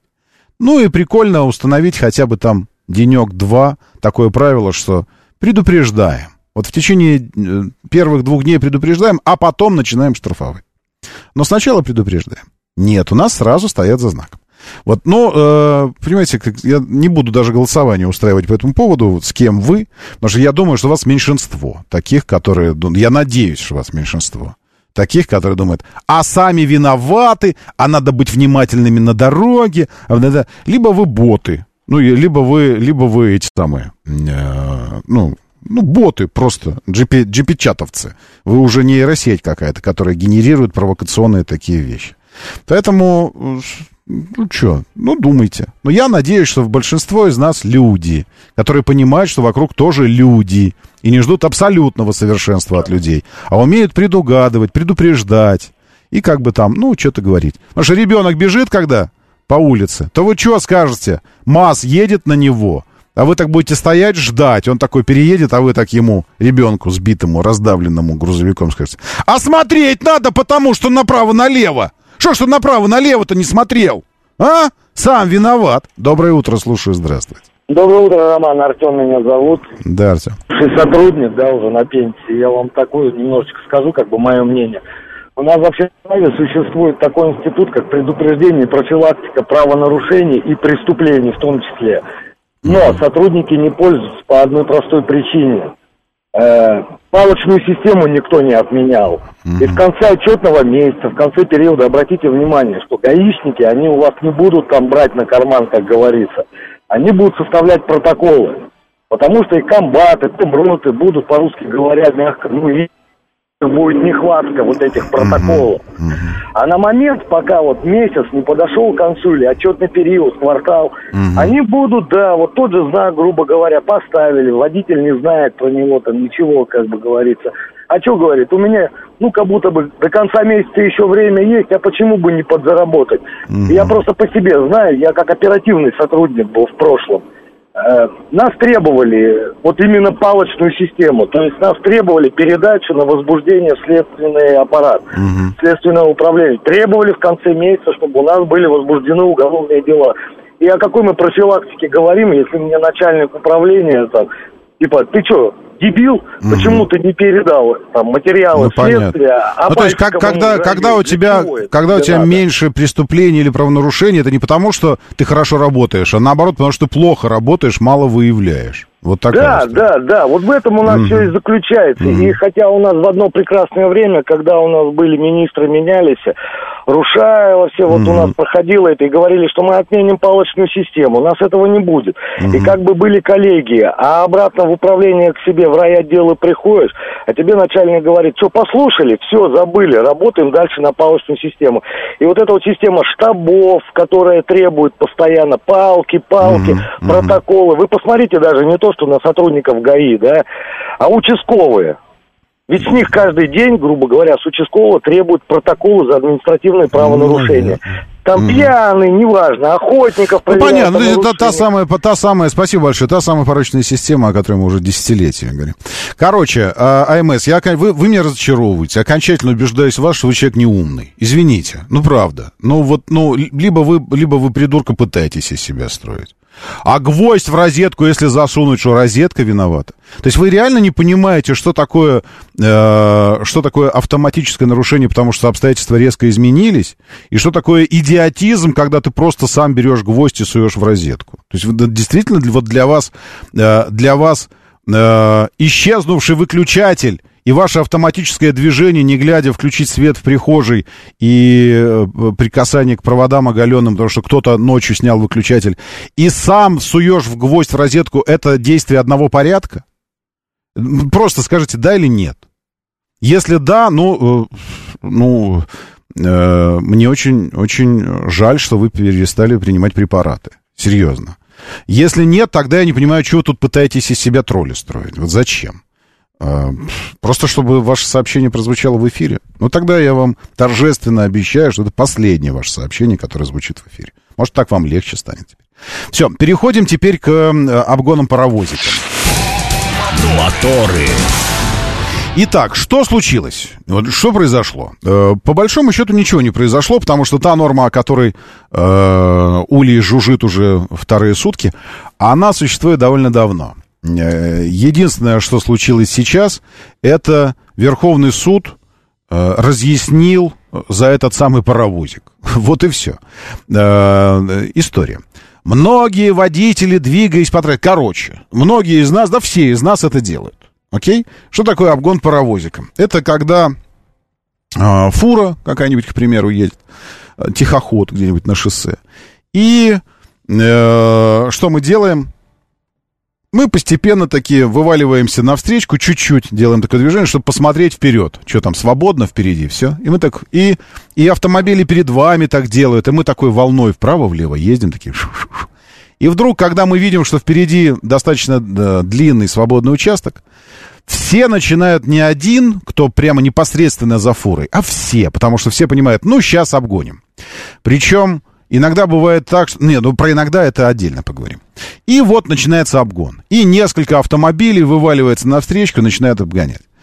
Э, вот тут уже и есть состав правонарушения э, по статье э, пункт 11.2 ПДД РФ, где указано, запрещено выполнять обгон, если транспортное средство, движущееся впереди, производит обгон или объезд препятствия.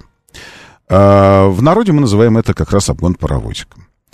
А, значит, что, это такое? На основании части 4 статьи 12.15 КОАП, вы здесь спрашивали, а что конкретно мы нарушаем, за это правонарушение грозит административный штраф в размере 5000 рублей, либо лишение права на срок от 4 до 6 месяцев. А, это такая официальная формулировка, то есть э, официальная часть. Теперь давайте по, по факту.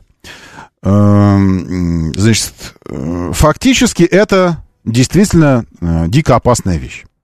То есть это вот такая парадоксальная вещь, когда э, действительно опасный маневр настолько распространен у нас, среди нас, водителей, что мы даже не большинство из нас даже не понимает, когда начинается, вот ему вменяют вот это вот, и, и когда, когда начинает фигурировать формулировка лишения водительского, такой, стоп, стоп, стоп, стоп, стоп, ребят, стоп, что началось-то? Давайте откатимся назад и посмотрим.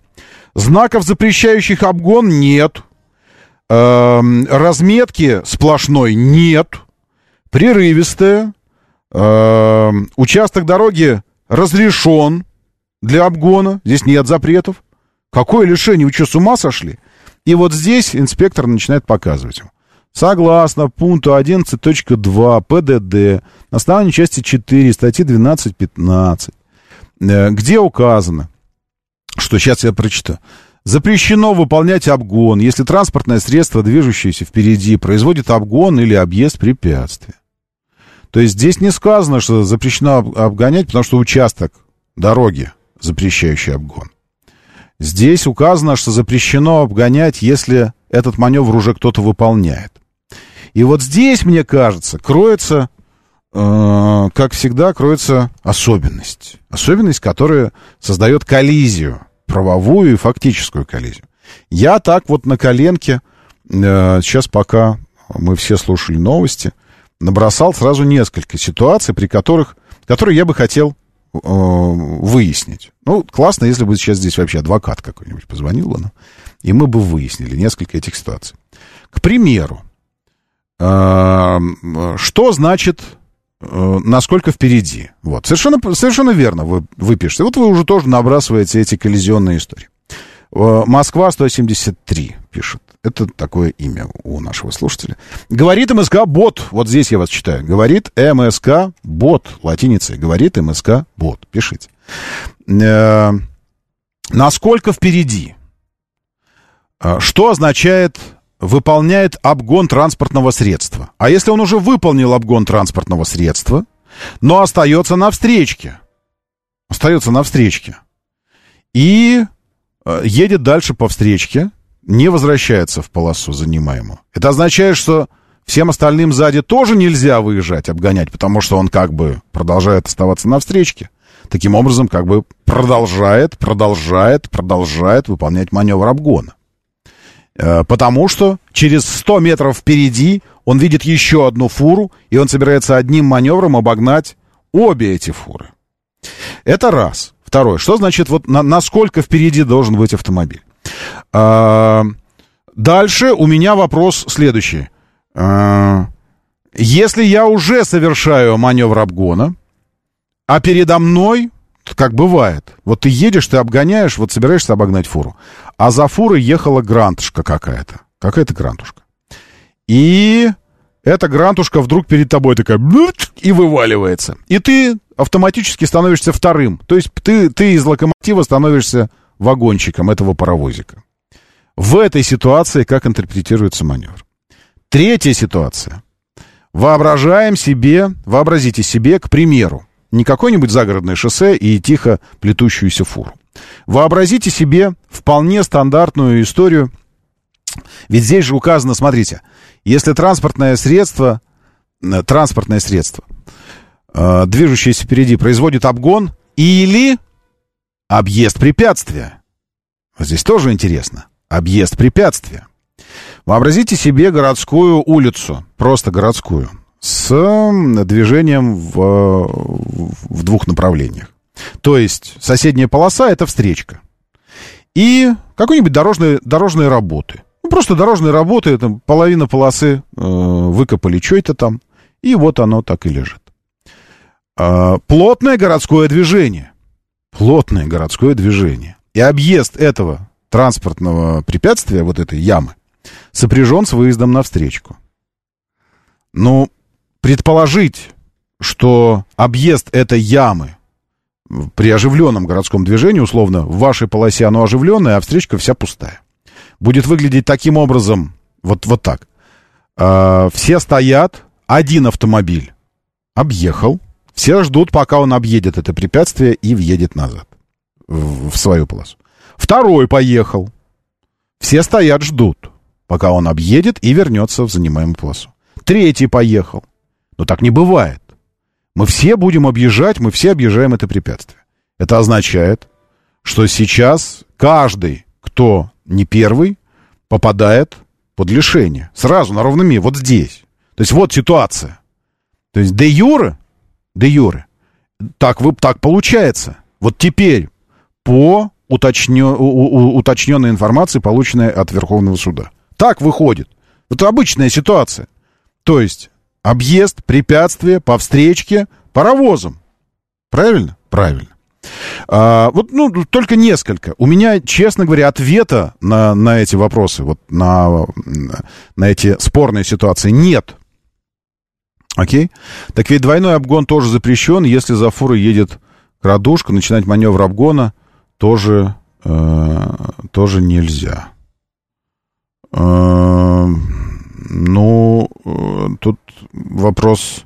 Тогда у нас вообще никакие обгоны не будут разрешены. Ну, так вот, на всякий случай. Как вариант, ставить два регистратора впереди и сзади, пишет Валерий. Давайте посмотрим, что, собственно, сказал Верховный суд. Дорожная разметка не запрещает обгон, знаки обгон не запрещают, и, тем не менее, лишение. Часть 4 статьи 12-15 Кодекса Российской Федерации об административных правонарушениях. Вот это рассматривается конкретное, конкретное дело. То есть здесь на примере... Сейчас, секундочку, я найду где-то. На примере рассмотрения конкретного дела. Uh, установлено судами, то есть это уже до Верховного суда дошло дело, судами ни, ни, низших инстанций было установлено. Э, усматривается из материалов дела 1 апреля 22 года, 12.15, водитель э, такой-то управлял транспортным средством таким-то, на 536-м километре плюс 50 метров дороги Астрахани Листа Ставрополь в нарушении требований пункта 11.2 правил дорожного движения выполнил маневр обгона по полосе, предназначенной для встречного движения, в момент, когда движущееся впереди него по той же полосе транспортное средство совершало маневр обгона. Дальше. Ссылки и жалобы на отсутствие на участке дороги, где гражданин такой-то э, совершал обгон, запрещающих дорожных знаков и разметки – безосновательны. В это вот к, к вопросу о том, что а, ты как бы говоришь, граждане, но ведь ни знаков запрещающих там не было, ни разметки запрещающей там не было. Они говорят, это безосновательно. Согласно правовой позиции, сформулированной в определении Конституционного суда Российской Федерации 18 января 2011 года, об отказе в принятии к рассмотрению жалоб гражданина, это же нарушение конституционных прав, административных правонарушений, наличие действующих знаков, стороны, состав данного стороны предназначенного для встречного движения транспортного средства располагалось на ней в нарушении правил дорожного движения. Все. То есть ваш автомобиль там находился все равно в нарушении правил дорожного движения. Имеющий правовое значение для решения дела факт осуществление гражданином движения по полосе, предназначенной для встречного движения, в момент, когда движущееся впереди транспортное средство уже производило обгон, что запрещено пунктом 11.2 правил дорожного движения, установлен на основании исследования судом доказательств, а потому действия гражданина образуют объективную сторону состава административного правонарушения. Все. То есть ты такой, ну там ни знаков, ничего такого не было, а тебе говорят, ваши действия зафиксированы были, и установлено, что эти ваши действия нарушают э, пункт 11.2. Так, что тут еще важное? Все, э, э, оставить без изменения жалобу гражданина, без удовлетворения, в общем, его лишили. Все, в конце концов, съели. Доброе утро, да, слушаю, здравствуйте, доброе. Здравствуйте, слушаю Щукина. Вот вы сейчас и говорите теперь тоже. Вот смотрите, к теме вот самой. Угу. была у меня вот такая ситуация во Владимирской области. Также двигался э, с разрешенной скоростью, э, начал э, маневр обгона. Э, хлебовозка ехала впереди угу. километров 70 в час. Угу. Начал, значит, э, маневр, увидел сзади фарами, э, значит, моргает, Мазда летит. Угу я, естественно, вернулся назад быстренько, но там девочка сидела где-то э, год стажа вождения у нее, ручки у нее, значит, затряслись, ушла в неуправляемый обгон на обочину, обошла меня, ударила газель, положила ее, значит, на бок. Вот, оказалось, э, родственница начальника ГИБДД угу. района местного. Чем закончилось? Давайте сразу. Закончилось чем? Признали меня виновным. Не уступление, не уступил. Ну да, там якобы оказался свидетель впереди, mm-hmm. ехала в 100 метрах дама тоже какая-то, в зеркало заднего вида увидела якобы, что я ее выдавил. Mm-hmm. Mm-hmm. Вот на эту обочину. Я понял. Ну, ну, немножко другая история. Спасибо вам большое. Ну, в смысле, э, конечно, вот это все, родственники. А, значит так, я хочу Хочу сообщить, что обгоном является маневр, э, сопряженный с выездом на встречную полосу, предназначенную для встречного движения. Сразу, чтобы предупредить всякие инсинуации на тему со второй в третью. А, все остальное называется опережением. Ну, просто э, Вместо того, чтобы пукать в лужу, откройте правила дорожного движения и почитайте а, терминологию. Что такое обгон, что такое опережение. Все, с этим, с этим э, закончили. А, давайте все же о паровозиках. Доброе утро. Роман, да, доброе. здравствуйте. Ну, при чем тут родственница? Мужчина был виноват. Давайте про паровозик. Хорошо, мужчина виноват. Да, вот, смотрите, если... Хоть по одному пункту, который я сейчас заявил, есть ответ у вас? Вот что такое вот в городе, когда мы объезжаем яму, объезжаем э, да, толпой? Если ты, если ты объезжаешь яму... Э первый, да, ну вот первый, да, да. Да. Есть, я просто, я статьи вообще не буду говорить, вы запутаете все. все да ладно. Вот. Если вы, да, ну не вы, ладно, там основа. Если вы первый объезжаете яму, да, да. ну все, все нормально, то есть никто вас там а ничего. А второй уже а если, вы, а если вы третий там издалека увидели, если вы сидите на джипе, грубо говоря, да, там, и видите яму, да, и вы две машины решили обогнать, ну и вы... вы ну, знаете, ну ладно, не две, нет, за мной поехал, вот ну, я поехал, мной, да, а за мной да, сразу второй, уже да, лишение. Да. Да, ну так это же, ну, ну куда это годится? Так мы все через полгода без права останемся. Вы уж меня простите, пожалуйста. Но если, э, слушайте, э, мне не нравится, мне серьезно не нравятся нормы, которые принимаются для того, чтобы потом у инспекторов была возможность их применять либо не применять, в зависимости от того, там нормально вы поговорили или ненормально. Ну что это такое? Ну, давайте запретим сейчас всем людям ковыряться в носу. Ну, это типа эстетически не это самое. Все, и будем за это, к примеру, рубить э, указательные пальцы. Но будем всех успокаивать, типа, ну мы не будем, ну мы же понимаем, что это настолько массово, что мы не будем. А зачем принимать норму тогда такую? Ну или сделайте, сделайте оговорки. Сделайте примечания, которые будут освобождать нас от этого, потому что сейчас, если жестко начать это трактовать так, как это указано, так у нас пол Москвы сейчас с учетом нашего строительства, с учетом перекрытия дорог, с учетом выезда на встречку там, там и здесь в условиях городского движения, на сейчас пол Москвы можно оставить без водительского удостоверения. Либо же пол Москвы или вся Москва остановится, потому что мы реально будем ждать, пока один объедет препятствие, потом второй объедет препятствие, потом третий объедет препятствие. Это я уж не говорю о том, как рассчитывается безопасное движение. А если он впереди на 200 метров, мне все еще нельзя выезжать на обгон? А если он на 500 метров впереди, мне все еще нельзя выезжать на обгон, потому что он же типа как бы совершает обгон? И так далее. То есть вот здесь я бы хотел, чтобы Верховный суд не по одному конкретно отдельному делу дал определения свои, а вообще нам разъяснил, как это будет действовать. Потому что есть ощущение, что действовать это будет так, как решит инспектор. А я не люблю, когда все остается на откуп инспектору. Потому что тогда это какая-то начинается личная вендетта какая-то такая вот один на один с водителем. Плохо это, в общем. Пока что я вижу, что это все не очень хорошо. Но вы держитесь там! И будьте здоровы. Моторы.